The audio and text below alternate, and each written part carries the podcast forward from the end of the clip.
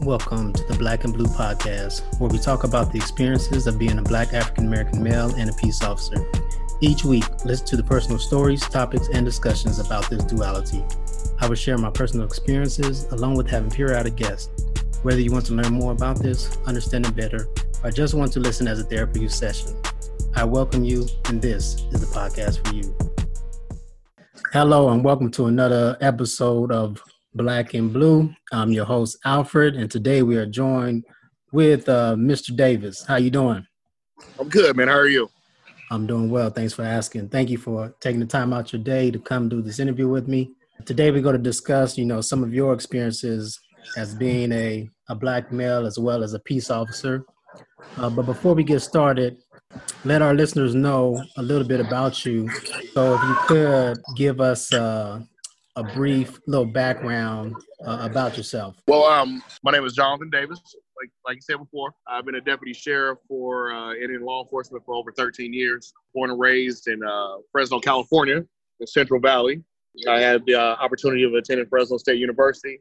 I'm a member of the most glorious fraternity on earth, Phi Beta Sigma Incorporated, and um, I got into I got into law enforcement at a, at a in my my late twenties, you know, um, it was something that I've always wanted to do. So, you know, I, I pushed past that way because I was I wasn't raised in the greatest of neighborhoods. You know, I was I was raised in Southwest Fresno on Drummond, uh, right off of Jensen. So, if anyone's familiar with Fresno, they'll know that's one of the uh, one of the rougher neighborhoods in, in Southwest Fresno. Ninety five percent black, and coming out of there and going to law enforcement is special you know. Mm-hmm. Now, do you feel that the reason you chose to become a peace officer was due to the environment that you grew up in?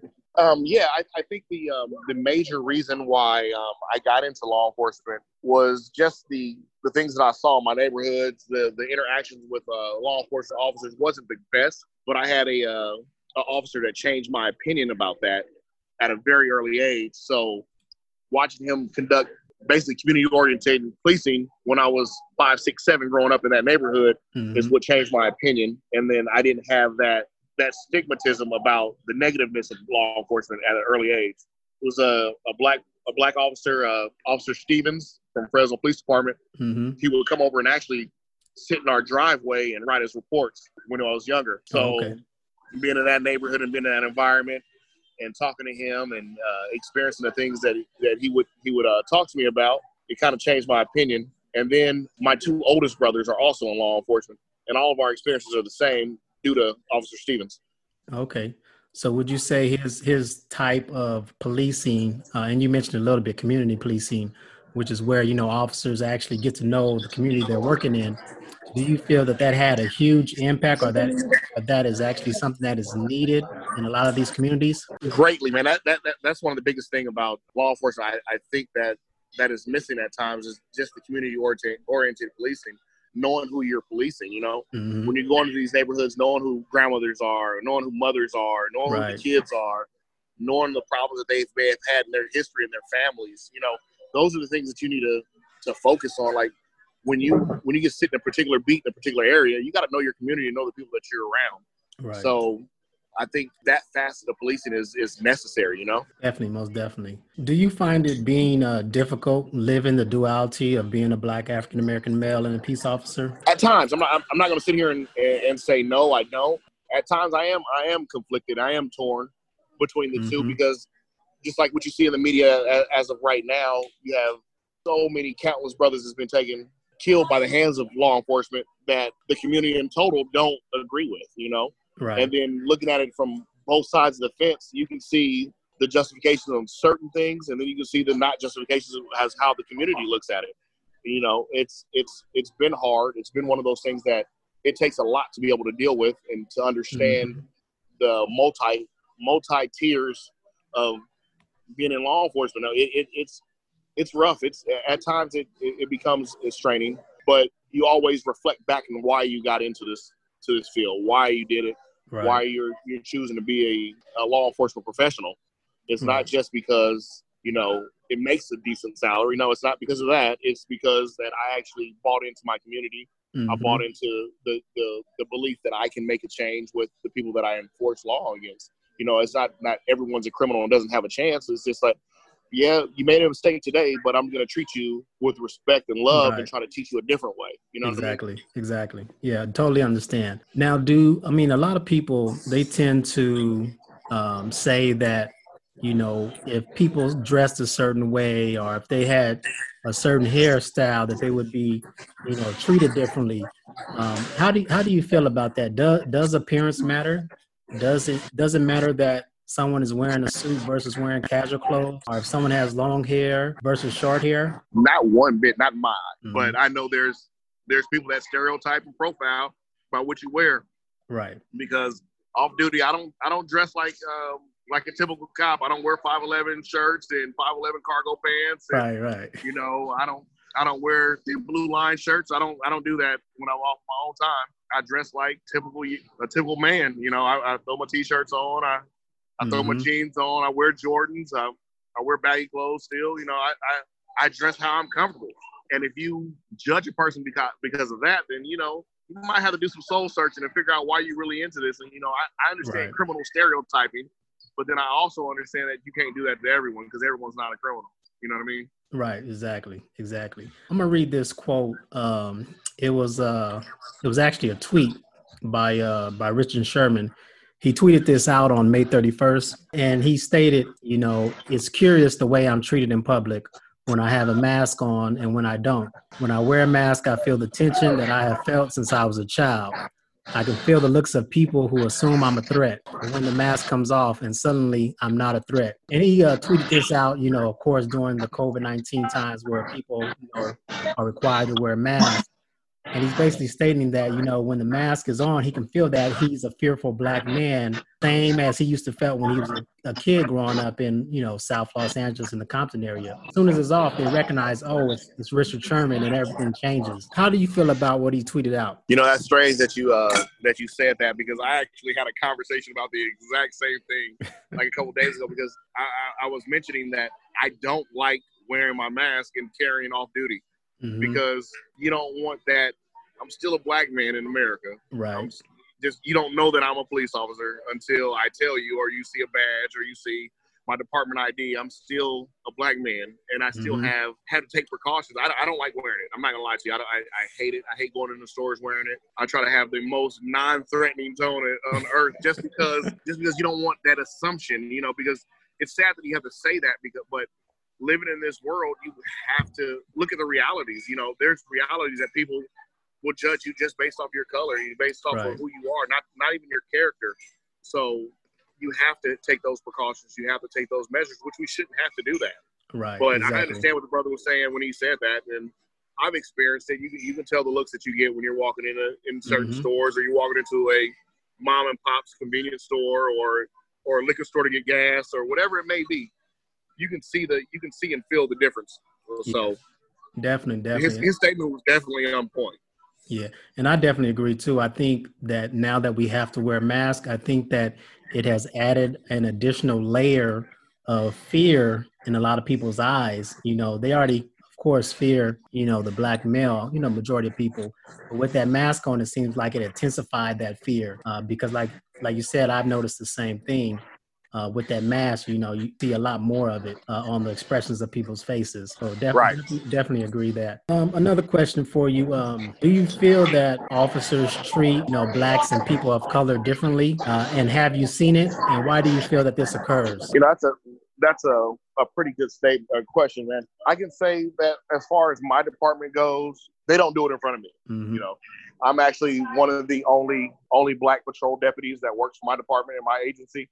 So being being around these certain environments, we don't we don't get that. Our, our law enforcement base, we don't have that many African Americans that's in our area that I, I actually police in. So they they kind of keep that hidden if they do do it. Mm-hmm. So, but and I can take it back to when I was working in the Bay Area. I've seen the difference. I've seen people get talked to a little bit different because you're from Oakland, right? Then from the city I was working in, I won't I won't put them on blast. So, but you know, you you, you know that there is a difference just from the mirror, just the conversation.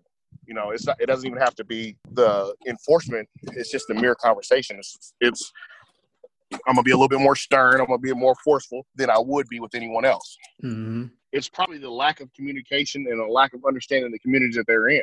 mm-hmm. is that not understanding who they're policing and not understanding the different the different environment that they're in. So I think that's one of the the major issues. Right. I think that goes off goes back to that community policing we were just uh, right referring to as well. Right. You got to know the people that you're around, man. I, I I really believe that you have to know why people perceive law enforcement a certain way. Why did they have the stigma that law enforcement is is negative? You have to understand this is a, a multi a multi generation thing that we're dealing with. This is not just something that's just happened as of lately, but everyone wants us to believe that this is because of the the Michael Browns or the the Tamir Rices or just like the the the, the George Floyd. It's it's it's deeper than that.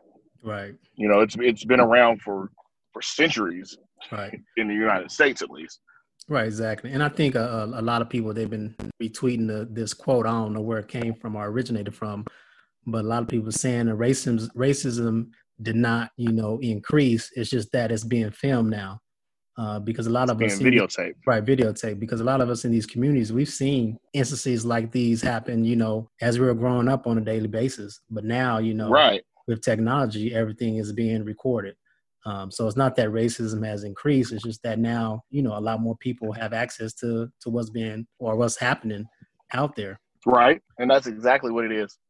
Mm-hmm. Being that you are the only uh, black male officer uh, in your department, have you had any experiences while you were working where you felt other officers uh, looked at you differently or felt any uneasiness uh, because you were present? And this can be with your department or if you were at work and you, you know, doing some type of multi-agency operation, etc. Oh yes, there's there's there's been a lot. See, I, I, I can just tell you for one instance. There's there's been uh, incidents where people make comments just because I'm from the area where I, I, work in. I work in the county area. I don't work in the city. Mm-hmm. So when we do cross paths with the city and we may cross paths with an African American youngster or or someone, I have the I have a dialogue with them and I can be able to talk and be able to reach them in, in ways that some of the, the, officers can, some of the deputies can't. And when that happens, it's always uh, you know you, you know, it happens like uh, how do you know that person? And you know, you, you can see the little slide mo- remarks, but if you don't address it when it happens and mm-hmm. nip it in mm-hmm. the bud, it festers. Right. So what I've learned to do is that I call people out on the carpet as soon as they make a statement.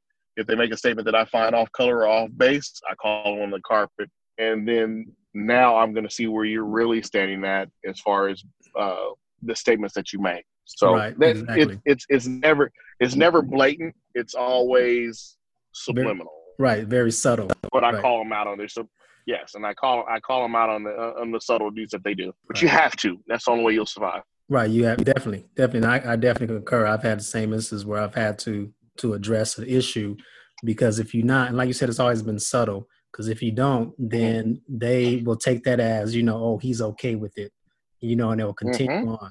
So I definitely, yes. I definitely understand where you're coming from. Now, have you had any any experiences or encounters, you know, that you've had with law enforcement that was negative, whether you were on duty or off duty or prior to even being a peace officer or while you were a peace officer? I've had I, I have one that stands out the most to me is uh, mm-hmm. I was still living in a pretty high crime area when I was going to the police academy. All right, so when I was in the police academy, I had to go in and out of my neighborhood. Um, I lived in a real, real high crime, high gang area. Mm-hmm. So I would sneak my police academy stuff in and out of my house. So I would try to leave as early as I possibly could before anyone was up. And I would come in, I would come back for my study sessions at night. So I wouldn't, so I could just, just blend in with the, the darkness and get inside of the house and, right. and not be seen with all my gear. So I was stopped. Uh, one evening, I was getting my stuff out of my car. Um, and it was a consensual contact, but you can you, you can feel that the contact wasn't consensual. I was actually stopped by a gang unit, mm-hmm. and they're like, "What are you doing? And what are you doing out here? How, what, what's going on?" Like just trying to trying to build a conversation, but I know it wasn't a conversation that they that was just like being friendly. Right. It was an, an investigative conversation, and I was like, I'm I'm coming from the police academy, sir. That's what I'm doing. That's where I'm coming from. And then that the stigmatism, how they were getting out of the car, how they were posturing, how they were talking to me, all changed when I said that. Mm-hmm. And it was like I'm the regular person that's in this neighborhood that I, that's involved in criminal activity, which I found that was wrong. You know, that's that's the stuff that happened to me as a youth. I've been stopped, prone out of the car because I fit the description of someone that looks like me in an all black neighborhood. It's been it's I've, I've had some some pretty some pretty rough things happen in Fresno. Mm-hmm. I'm not gonna lie to you. Now, just want to throw this out there because I know a lot of black males have either had this happen to them or they know someone who has had this happen to them. Growing up, have you, or even growing up, or even as an adult, have you ever had law enforcement point a weapon at you before? Yes, I've had that happen to me um, when I was actually in high school. Mm-hmm. I was uh, 17, 16, 17, coming home from Edison High School. It was actually a, we got pulled over. So I'm saying got fit the description and guns were drawn, pulled out of cars, prone out in, on, in, in the rain on the road, on the roadway to, to all find out that we're high school kids and we didn't have anything to do with that. But just the simple fact of getting the, the gun pulled out on you and you not understanding why it happened mm-hmm. was hard being being a 17 year old kid, and this is the first experiences that you really had that was that was negative with law enforcement. So yeah, that was that that's happened. Right. How how how was you able to process that a gun being pointed at you, and and how did that affect you you you um psychologically?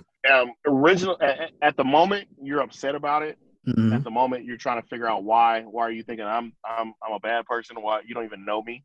You've right. never met me before, and then why are you all of a sudden judging me?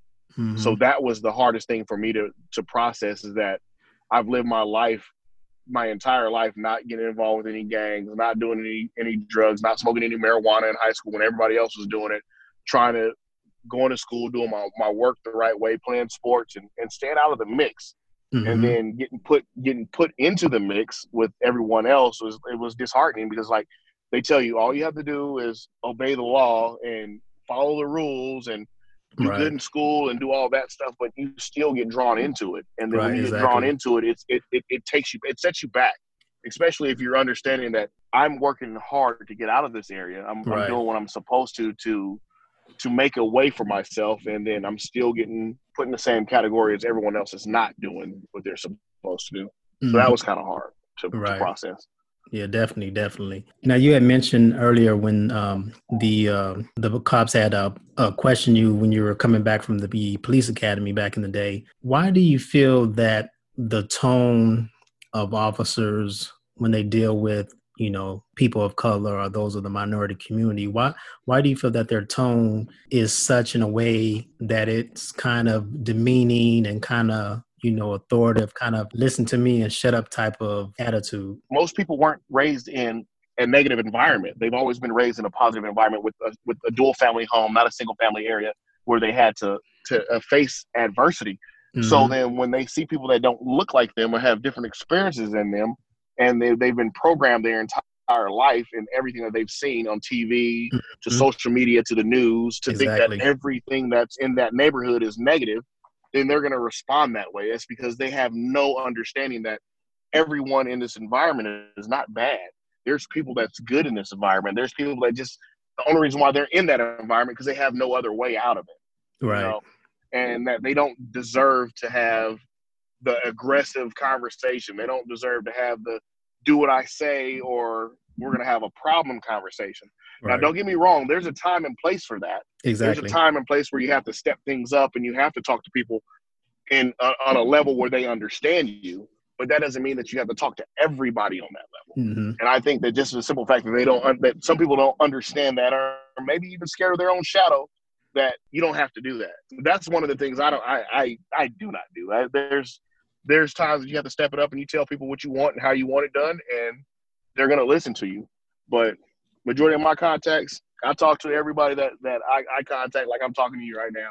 We'll, right. we'll have a friendly conversation until you deem that I need to change what I'm doing and my tactics. Exactly. Exactly. Yeah, and you definitely hit a key point is that, you know, you just treat everybody with respect and and it's also a lot to do with you know media and the news and how they portray people of certain communities you know they, right. they continue to portray them in a negative light and that's all they've seen you know so their interactions with them and you got to understand us as law enforcement you know we deal with probably three point something percent of the population because 99.7 percent is probably law abiding citizens but we deal with a small, right.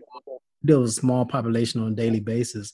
So if they work in these communities and that's all they're dealing with, their interactions with those people always tend to be, you know, leaning lean towards that aggressive nature. But like you said, it goes back to them, you know, understanding that community, you know, getting to know people in that community, and, and you know, and to get, you know, out there and do, you know, some community policing. So you definitely hit uh, some key points there. Thank you. I just, you know, it's the only way I know how to be, man. We we just got to keep it hundred percent real, man. And, that, and that's the only thing I see that the major things I think that we need to work on is just that that community policing and then understanding the community you enforce. I mean, if we if we understand the people and their problems, then we can be able to be able to to help the people. I mean, that's our job is to solve people's problems at their worst times. You know, just because that uh, Mrs. Johnson got her got her bike stolen today, that's the worst moment that she's had today, and we have to go to Mrs. Johnson and treat her fairly because her bike got stolen mm-hmm. and then mm-hmm. we can leave for Mrs. Johnson's house and go and, and go deal with someone else that just was assaulted or, or stop a person with with drugs in their car. There's there's right. so many different facets of things that that we can do that we deal with that we have to be able to understand what the things that we're going through. Mm-hmm. Exactly. Well, we're going to um, start wrapping up this interview. Uh, I uh, just want to give you uh, another opportunity. If you have any any advice or any tidbits or anything you just want, you know, to give to the listeners, if you have anything, go ahead. My my thing would be is this, man. You know, law enforcement in whole is is not a negative entity in itself. It, it does have its issues, it does have its problems, but it takes people that actually want to do things better to push that that uh, agenda. We have to push the agenda where we hold people accountable for just not even if they do something wrong, if they're if they're not talking to people the right way because that's where it starts at. Like like we have to start on the lowest level of holding people accountable. Mm-hmm. and once we start doing that we, we we should be able to start turning the tide of of how we're we're received and how we're we're we're looked at in the community. That's my my biggest goal why i got into it is just let, let's change the perception. Let's change what especially our people think about law enforcement. Let's give them a, a comfort. Let's give them someone that they can they can they can relate to that they can talk to and speak to about their issues and their problems, or they can help them in their time of need, and they feel like they're actually truly being helped and don't think of anything anything negative that's coming out of it. Mm-hmm. So I think if we all put our all into our departments that we work for and hold the people that's working in our departments accountable, I think we should be able to we should be able to move past this uh, this negative times that we're having with law enforcement, man. I really truly believe that. Well, I appreciate those last words. Again, Brother Davis, I appreciate you for taking the time out your day uh, to do this interview with me and on the Black and Blue podcast. Again, you have any questions, go ahead, feel free to to hit us up. Again, you have listened to another episode of the Black and Blue podcast. See you next week. Thank you for listening to the Black and Blue podcast. Make sure you subscribe, rate, and review.